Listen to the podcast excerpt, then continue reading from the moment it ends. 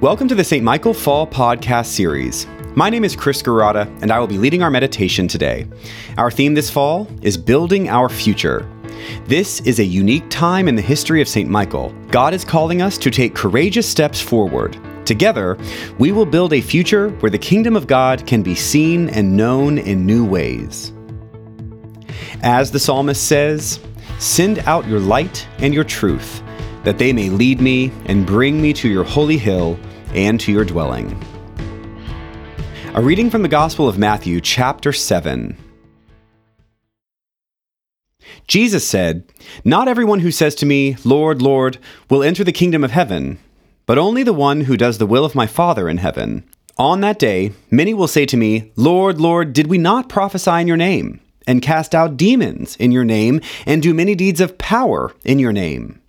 Then I will declare to them, I never knew you. Go away from me, you evildoers. Everyone then who hears these words of mine and acts on them will be like a wise man who built his house on rock. The rain fell, the floods came, and the winds blew and beat on that house, but it did not fall, because it had been founded on rock. And everyone who hears these words of mine and does not act on them will be like a foolish man who built his house on sand. The rain fell, and the floods came, and the winds blew and beat against that house and it fell, and great was its fall. Now, when Jesus had finished saying these things, the crowds were astounded at his teaching, for he taught them as one having authority, and not as their scribes. Here ends the reading. I grew up in Florida and have spent a decent amount of time at the beach. In Central Florida, where I grew up, we had a choice to go to the Gulf beaches or the Atlantic beaches. Now, for many people, this isn't much of a choice at all. Most people I know love the Gulf side because the sand is like powdered sugar, soft, super soft, and pillowy. They're right, which is why I often preferred the Atlantic side, the firm sand. Now, the Atlantic side is often less picturesque than the Gulf side, but my favorite thing to do at the beach is walk on the sand.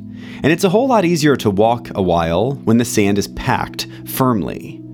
Now, I thought of this image when reading today's gospel lesson. We all know the difference between a solid surface and a soft surface. Anyone hearing Jesus' parable would have understood that building on rock is far better than building on sand. Of course, the rain and the wind came and wrecked the house built on the sand. Sand is meant to shift and reform over time. At the time Jesus was teaching and healing, the world was in an uproar. Rome, the political and military power of the day, was just settling into a new way of being, and the world was trying to settle down with it. Yet, there were plenty of small states, such as Judea, that remained behind the Roman curve. People in Judea, which is basically the area we call Israel today, were uncertain about their future and were making it up as they went along. Into that uncertainty stepped Jesus of Nazareth. Jesus inherited the tradition of Noah and Moses and David, and Jesus spoke as an authority on what God had done in the world and what God was doing right then. Jesus was doing something new, something that hadn't been done before, and the leaders quickly rejected him for it. Now, we might be tempted to say that the leaders were trying to remain rigid in their teachings, just like a rock is rigid. That kind of idea is pervasive in Christian circles today. Too many Christians tether themselves to the way things have always been, anchoring themselves on tradition, like an unmovable rock.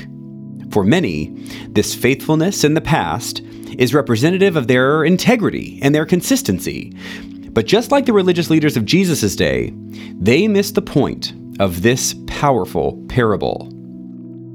Jesus was not speaking of the world. Jesus was speaking of God's kingdom. When Jesus referenced the rock and the sand, Jesus wasn't literally calling people to anchor their lives on what is physically unmovable, like the things that had always been done. Instead, Jesus was calling people to anchor their lives on what is spiritually true and solid, and that is God's hope for the world.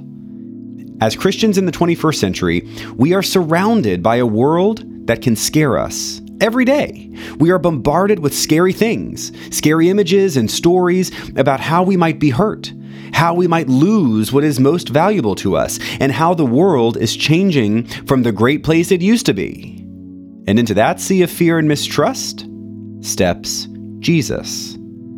Into a world in which it's easy to be afraid all the time steps the peace and love of Christ that defeats fear and death itself. Into the uncertainty of the world steps the certainty of God.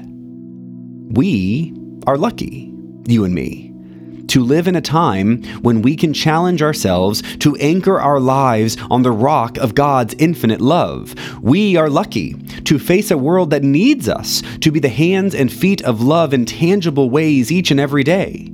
I have no doubt that you will be or have already been challenged by uncertainty and worry and anxiety today.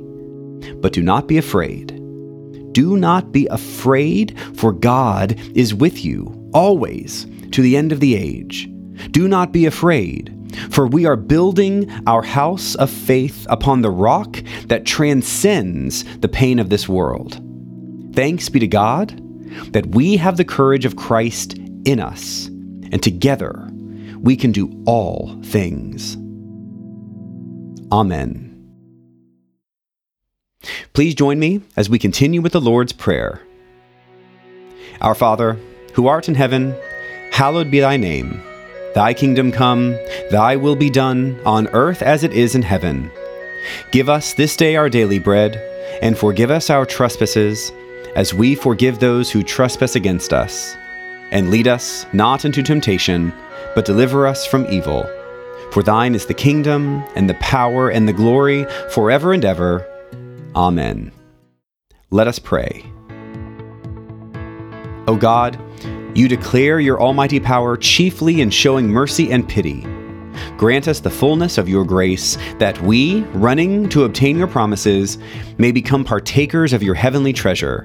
Through Jesus Christ our Lord, who lives and reigns with you in the Holy Spirit, one God, forever and ever.